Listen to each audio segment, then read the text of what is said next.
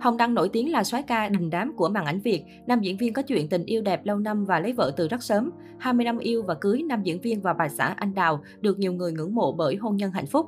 Khả năng diễn xuất tốt, cộng hưởng vẻ bề ngoài điển trai, Hồng Đăng dần chinh phục trái tim khán giả và trở thành cái tên minh chứng cho những bộ phim có chất lượng tốt ở Việt Nam như Cầu vòng tình yêu, Hoa hồng trên ngực trái, Giọt nước rơi, Hướng dương ngược nắng, Thương ngày nắng về. Anh được người hâm mộ gán cho biệt danh soái ca màn ảnh Việt. Năm 2008, Hồng đăng kết hôn cùng Nguyễn Anh Đào là một người làm kinh doanh. Đến nay cả hai đã có hai cô công chúa là Lê Phương Bảo Hân bé nhím, Lê Phương Tuệ Anh.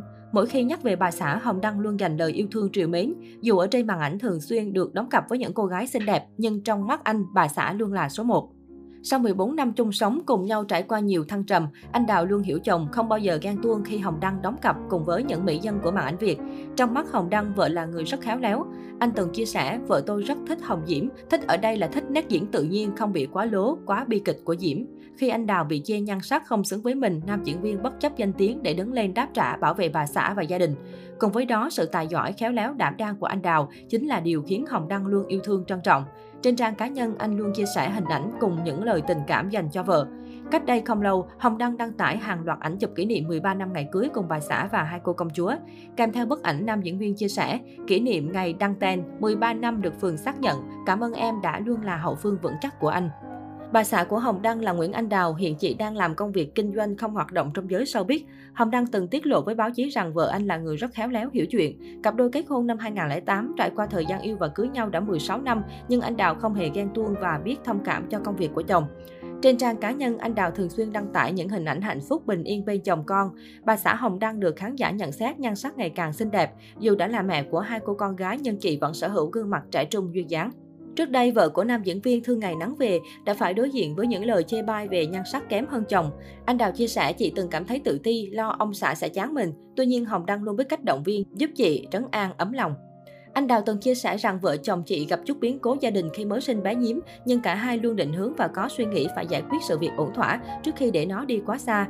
Bà xã Hồng Đăng bộc bạch, tôi cảm thấy may mắn khi tình cảm của hai vợ chồng đủ lớn để vượt qua những biến cố khó khăn nhất. Anh Đăng vẫn đang tạo cho tôi niềm tin về tình yêu, sự trưởng thành và trách nhiệm với vợ con. Thời gian không làm việc, hầu như anh ấy đều dành hết cho gia đình. Gần đây, mạng xã hội đang rầm rộ tin đồn hai nghệ sĩ Việt Nam nổi tiếng đã bị cảnh sát nước ngoài bắt giữ hôm thứ Bảy với cáo buộc cưỡng hiếp một cô gái 17 tuổi người Anh. Hai người được cho là một diễn viên và một nhạc sĩ ở độ tuổi 37 và 42 đã ra hầu tòa hôm thứ Ba vừa qua. Được biết cả hai đã được trả tự do nhưng hộ chiếu của họ đã bị tịch thu. Cô gái người Anh đã đưa ra một tuyên bố trước tòa án xác minh những gì cô đã nói với các sĩ quan dân sự của Guardia. Cô và gia đình rời Malosa vào cuối ngày thứ ba.